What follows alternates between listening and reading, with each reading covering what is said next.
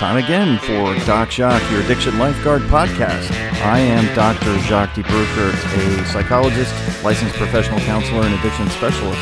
If you are suffering from addiction, misery, trauma, whatever it is, I'm here to help. If you're in search of help to try to get your life back together, join me here at Doc Jacques, your addiction lifeguard, the Addiction Recovery Podcast.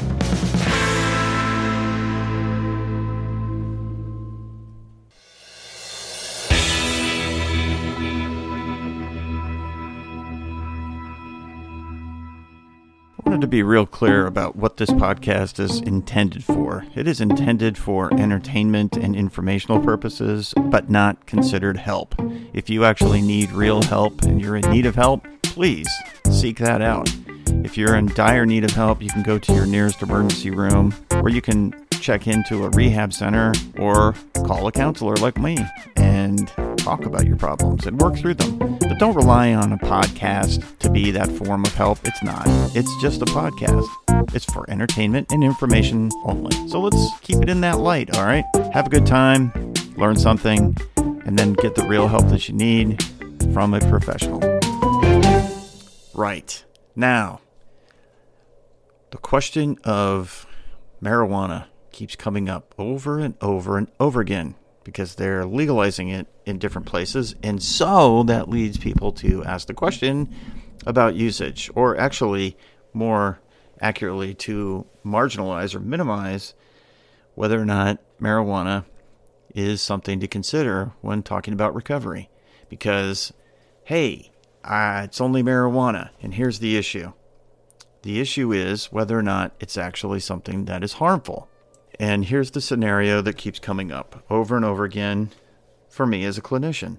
So somebody comes to me, they have a problem with uh, alcohol or drugs, and mainly drugs. That's where this usually comes from. And they have a history of drug usage, and now they're in recovery. And then I ask them about their usage, and they mention that they are using marijuana products, THC products, marijuana uh, smoking it, or they're doing edibles or something else. And the person who is the addict says to me, they're in recovery, they're working on recovery, and then they mention that they're smoking pot or they're using edibles. And it's fascinating to me that they don't see that as drug usage. It's it's like the society has turned drug usage into something that doesn't include marijuana products, THC products. And the reality is, much like if you're uh, drinking and you're in recovery, you're not really in recovery, are you? Or if you're using THC products, you're not really in recovery, are you? And they don't see it that way. The fascinating part about this is that usage is the issue, or is it? And they don't see that usage is the issue. They don't see that as usage. But the problem is that it actually is. So let's define what's going on here. And what's happening is they've they've turned um, away from the idea that sobriety or being clean is about certain drug usage, but not other drugs. But what's happening in reality is that they are using. So it's not really a question of um, the drug of choice and I've moved away from that, and marijuana is really not a problem in that realm for them because their usage is around cocaine or crack or uh, crystal meth or uh, opiate drugs. And so marijuana is seen as, in their mind, as something that's not really a problem. The problem is about the, the need to cope and the fact that they're using a chemical to cope. And so they've marginalized and minim- minimized their usage around the idea that they're not using their drug of choice, everything's fine. Or more specifically, but but marijuana is legal and so I should be able to use it.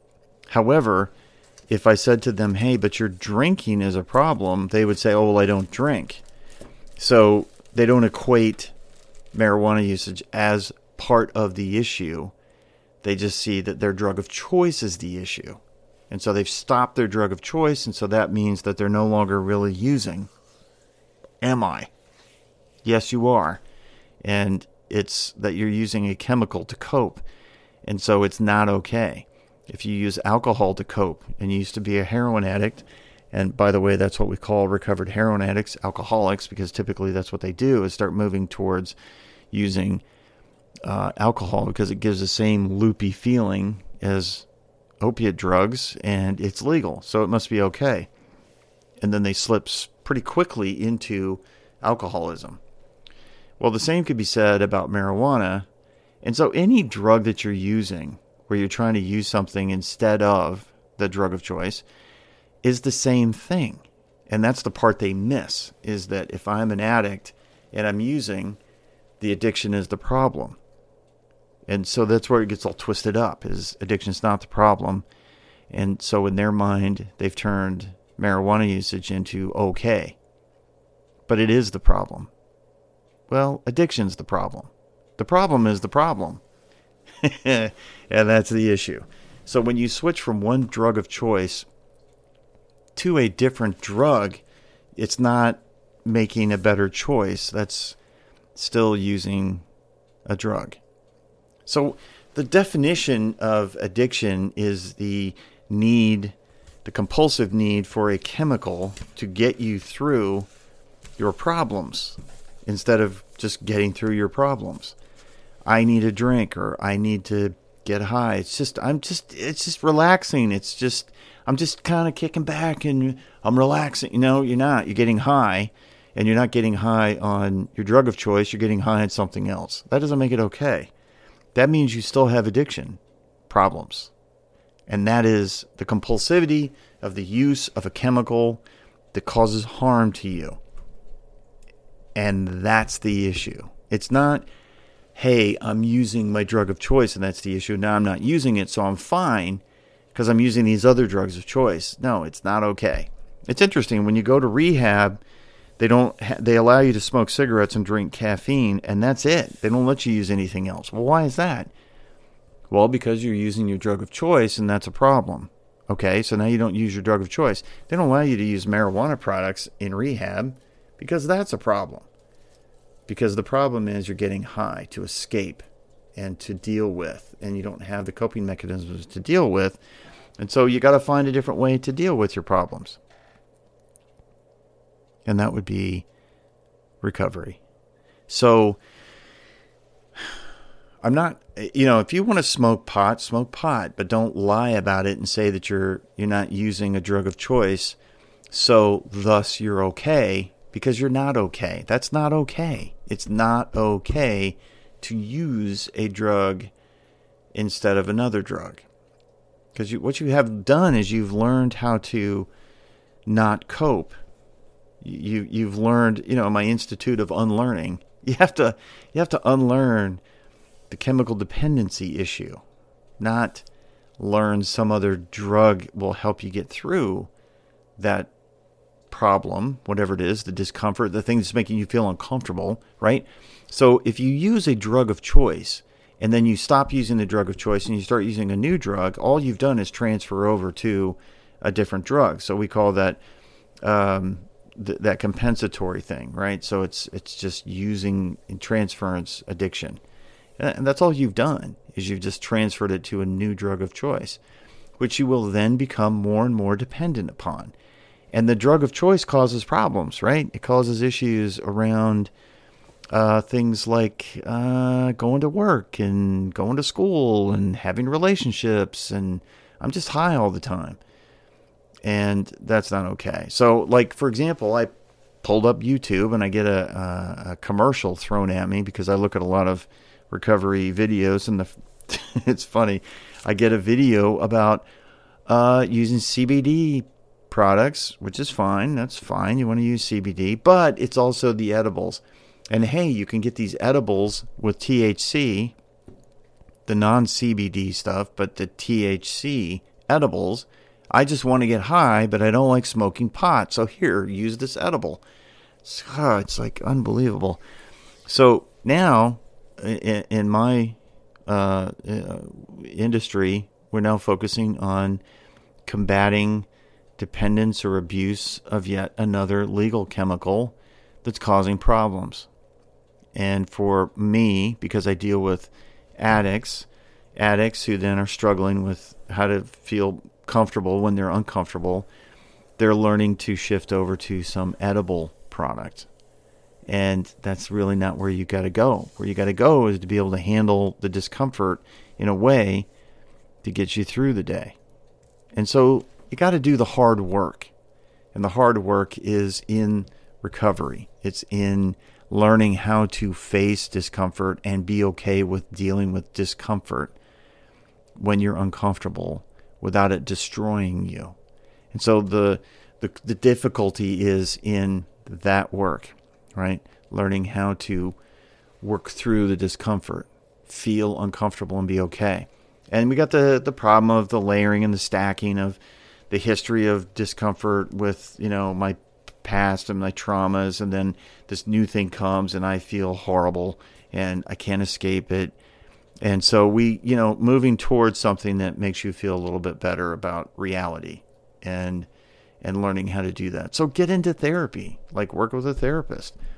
My clients, when they first come to me, they many times will ask, "Hey, can I come in more than once a week?" You're, yes, because that's your coping mechanism. Is you're finding help and trying to to work through the issues, and and that's great. So get into therapy, like work work a therapeutic process. Find a way for you to be able to um, feel better through working with a competent addiction trauma therapist. They will teach you the skills that you need to get through all the stuff that you're going through. They will teach you that and and you will learn. And that's an awesome way to get through recovery. Get sane, right? I mean, as addicts, we're insane. We're crazy. We see the world and we interact with it in a crazy way and we can't figure out how to make it better. So work work with a therapist who can uh, bring you back into sanity. That first step, right? My life's become unmanageable. And if your life is actually unmanageable and you're trying to figure out how to make it better, then what better way to do that than to learn the skill of sanity? So, working with a trauma specialist is working through the old stuff so you don't have that stacked layering issue of like I'm encountering something today it's really you know really bothering me and I generally feel uncomfortable anyway. And and it's really funny that human interaction thing because addiction you know addiction's best friend is isolation right? So that human interaction part of it is cutting the isolation. And it's really interesting how when you say stuff, when you say something about the stuff that you're experiencing in, in the here and now, how much better your, your reality can be. And so finding a way to be able to work through your issues with a human interaction is so much better than trying to do it on your own. And so now we're moving into that unlearning about the shame. We got to unlearn the shame. And so if you can find somebody to talk to to help you get through stuff, that somebody that you feel comfortable with uh, they they're able to challenge you and you know work work through that part of it. That's a blessing, right? So get into good comp get find a good competent therapist and get into therapy. That's one. The other one is trying to just connect with other people. And I don't care how you do it. I don't you know if you want to go to AA or NA or or Smart Recovery or whatever. Hey, do that. But you got to get you know get around people, um, friends, friends that are in recovery are a great resource. Um, of course, I'm, I'm a big advocate of like the AANA world and working with a sponsor. If you can find somebody who's a good sponsor, and and a good one will actually be working through, um, you know, the stuff that's bothering you, and they'll find a way to do it in a way that's that's helpful. a bad a bad sponsor is one that it makes it all about them and um, tries to, you know, be a therapist while they're not a therapist. But a good, competent sponsor is somebody who has a good perspective on what recovery is about. And so find a sponsor if you can. But if, if, if nothing else, just find friends that are in recovery. And I don't know about where you are in the world, wherever, whatever country you're in, whatever state you're in, whatever city you're in. Uh, it's difficult locally. I've found that it's difficult for people to find um, therapists and and sponsors and meetings. It can be difficult. So here's my advice on that: is let's make sure that you're um, you're working on it and you're doing it in a way that is is healthy, but also trying to find a way to be able to do it um, with somebody who is is helpful. And listen, I'm a therapist, and I'm not every you know everybody's not going to find me the best therapist for them. I I'm sure I'm competent. I have I've always had a full book of business, so I I'm I know there's some competency there. Um, but you know, competency and connectivity are two different things. So finding a therapist that's competent is the first thing, but then you got to find a therapist that you connect with, and that's the second part. So competency and and uh, is is part of it, but but is is somebody uh, connective? Are you connecting with your therapist? Connectivity is different, and so find somebody that you can connect with. And the the third part of that is um, just getting into the realm of being able to, when I'm uncomfortable, use something other than a chemical to deal with that discomfort, and that's the other part learning and it doesn't listen it takes a long time right uh, if you're using a chemical all you're doing is reinforcing the idea that you can't handle things on your own in your own way you've got to somehow use a chemical to make you a better version of yourself. And in fact what you need to do is learn how to be the better ber- version of yourself without the chemical. And that's the challenge. So trying to figure out how to how to not use chemicals means that you have to have other things to lean on. And so the best things for you to be able to lean on really chemicals. That's the best you can do. That's it. There's nothing else. And I would argue that there is something else, and it is trying to work through discomfort. And I'll tell you the the the empowering thing and the the amazing um, thing about switching from chemicals to other coping mechanisms, whether they be meditation or um, you know you leaning on your faith or leaning leaning on other people, whatever it is. Um, it's very empowering feeling. You know, if you're using chemicals, it can be very demoralizing. Like I can't I can't do this without that. I can't do this without using that. It's it's not empowering at, by any stretch of the imagination um, but wow, is it really empowering to know that I got through this without using anything and use and taking the time to learn to do that. Right? It just doesn't happen overnight. But taking the time to be able to um, to understand that if you use something else besides a chemical, that you did it without anything. And I came out on the other end of discomfort uh, healthy, whole, complete. And so I always look for other things to manage stability, manage comfort, um, rather than a chemical. It's it's an amazing shift from um, going from chemical to non-chemical. And so when when you're looking at marijuana in particular, just because they've legalized it does not mean that it's okay to use if you're an addict. Just like alcohol, it's legal, but that doesn't make it okay to use if you're an addict. If you're an addict, it is not the, it's not okay to use chemicals to change your shift away from that dependency issue from drug of choice to different drug. Really, it's no different than if you switched from alcohol to uh, heroin.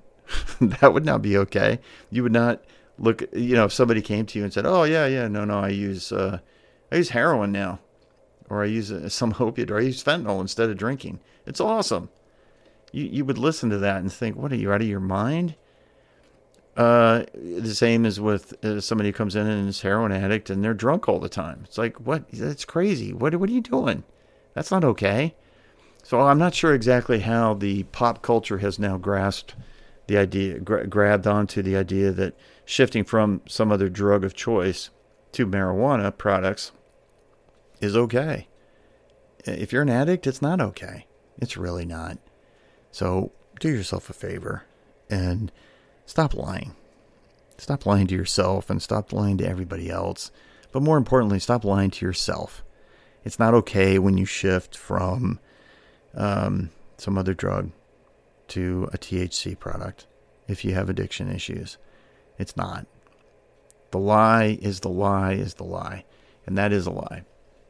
But far be it from me to pass judgment. I'm not passing judgment. It's a clinical experience, right? So if you're listening to these words, understand it. I am a doctor of psychology. I am not a layperson who's being judgmental. It's not judgment based on criticism or shaming. It's judgment based on clinical experience. And my clinical experience tells me that it's not okay. And so those are the words to you that I would like to pass along is that if you're using marijuana and in the areas of this, at least this country where it's legal um, for recreational use, it's not any different than if you're drinking. It's not. It's the same thing. If anybody came to me and they had an addiction history and they were combating addiction and they're trying to combat addiction and they said to me, I'm drinking, that would not be okay. That would they're they're a big hot mess. The same is true with THC products. If you tell me you're using THC products and you have a an extensive history of addiction and you come to me for help, or even a, a, a you're an entrance into the world of, of an addict, that's not okay. That's the first thing I'm going to say to you. It's like, wow, that's that's not okay. We really need to work on your recovery instead of working on continuing your addiction through a different drug of choice. Hey, let's let's try some other things. Let's try some different coping mechanisms. All right. So those are my words of advice to you in recovery is rethink the idea of using some other drug of choice or some other chemical to become your new drug of choice if you're working on recovery.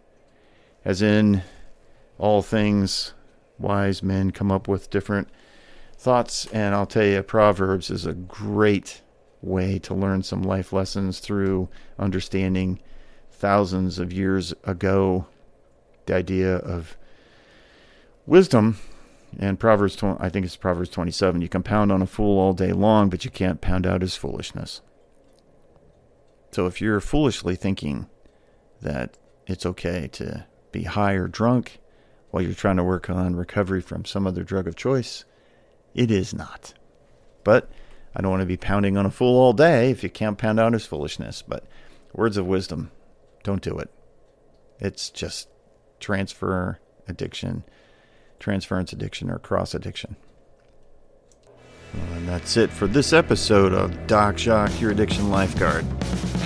Glad you tuned in to listen to another episode. Sorry about being so delayed in the episodes here. I took a month off. Sorry. if you're in need of help, please go get that help. You can contact me at my website, wellspringmindbody.com. Ask questions, I'll get answers for you. If you need professional help, go out and get a counselor. Check into rehab. Go to the emergency room. Or whatever it is, do something to get clean and sober. You don't need to be dragged down and through the mud with your addiction. Get the help you need and live a better life. So, until next time, this is Doc Shock saying, see ya.